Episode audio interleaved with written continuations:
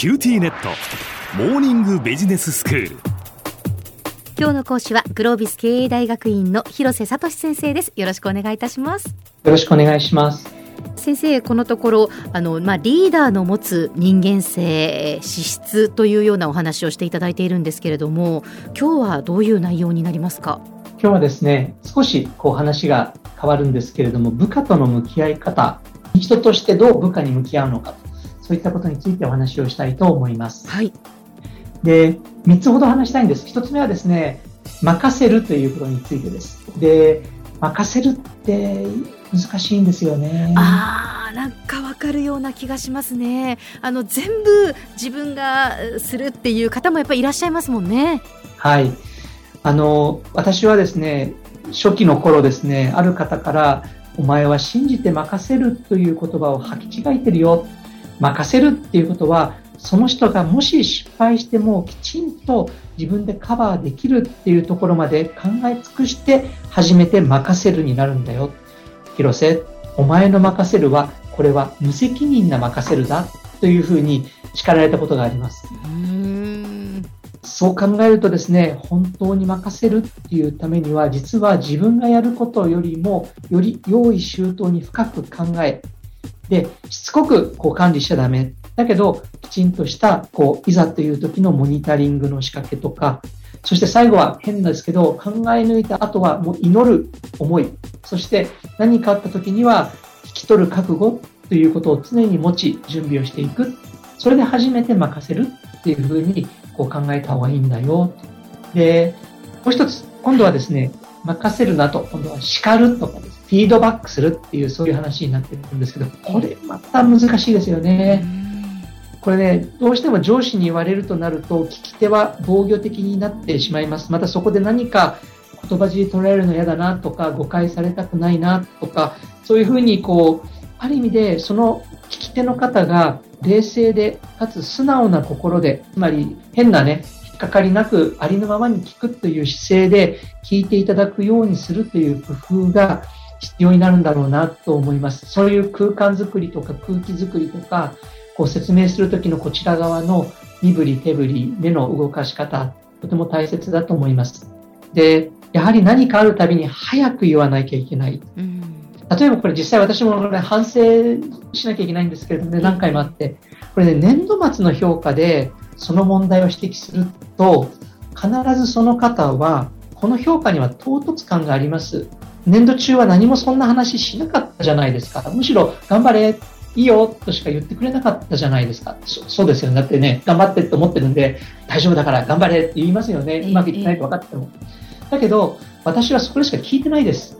だから、いきなり年末に言われても、納得感がないですって言われて、結果的に評価全体が遅滞したり、その方がなんか広瀬さんから言われたんじゃないのとかって話になって、チームの中もギクシャクしちゃうんですよね。うんなるほど。そういったことをこうしっかりと考えなきゃいけないからリーダーとしてっていうのは本当に難しいよね。で、もう一つ、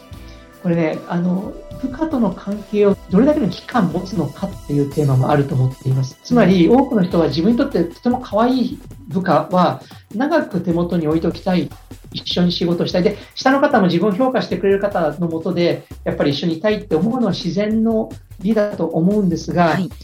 ただ、部下を持って自分門から旅立たせるってすごく重要だと思うんです。これね、あの実際に私があるアメリカのですね、あの最大手のコールセンター会社の訪問した時なんですけどね、その CEO と話をしていて、女性の方だったんですけどね、この方がね、部門長レベルの評価指標の一つとして、どれだけ優秀なスタッフを他の部門に移動させたのか、つまり排出させたのかですよね。それが管理職の評価上とても重要な基準にしています。そして、このことは部門長になった段階でその評価基準として明快に説明していって、今の部門長のトップ層は、より多くの優秀な人材を他の部門に供給した人たちであり、実は私自身がそのトップだったんです。えー、まさにそうですよね、小浜さんが言ってる、えー、マジ？本当？って言いながら思ったんです。で、面白かったのは、私はこの会社非常に魅力を感じてですね、はい、あの、私自身がもう提携交渉して、ひな形作って契約して提携したんですけど、このね、会社のメンバーとの仕事というのがですね、それはまた楽しくて勉強になるんです。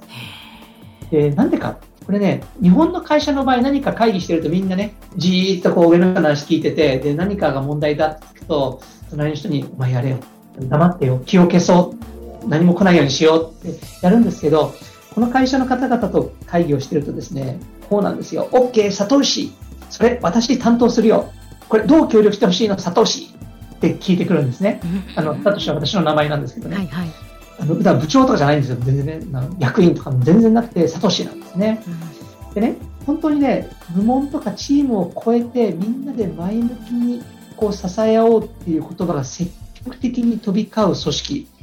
それがね、提携してみて、実はあのいろんな形を学んだんですけど、一番良かったのはその点だったんじゃないかなっていう、とても強い印象を受けました。で、この会社と働いているとですね、常にやっぱり自分も、周りの日本人のメンバーも、相手側も成長しているな、あの、この部下を輩出する、出すっていうことだけがこの会社の文化を作ったとは思わないんですけれども、ただ、やっぱりこういう自部門にとどまらず積極的に支援し合うような組織を作る、そういう部門横断的なこう移動の活発化、うん、そういったことがまた組織を変えていくっていうことを学びました。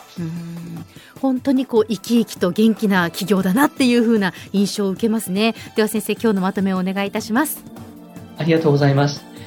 偉くなったからいいんじゃなくて、偉くなったということは、部下の方々をいかにこうね、活躍していただくのか、そしてより広く羽ばたいていただくのか、えー、部下が活躍すると自分がポジションを取られるんじゃないか、ひょっとしたら必ずしもそういうわけではなくて、実はそうすることによって自分がまた新しいことにチャレンジできる。組織が成長して、さらにこう自分自身の責任もまた大きくなる。だから、しっかりと部下に任せる。ということ、あるいは部下を叱るということ、そして部下が成長したら、ある意味で囲わない。っていうこと、そういうことをしっかりとリーダーとしてしていく、それができる人間性を持つ、それがある意味でこうリーダーとしての指導者としての成功に重要な役割を果たすんではないのかなというふうに思います。今日の講師はグロービス経営大学院の広瀬聡先生でした。どうもありがとうございました。ありがとうございました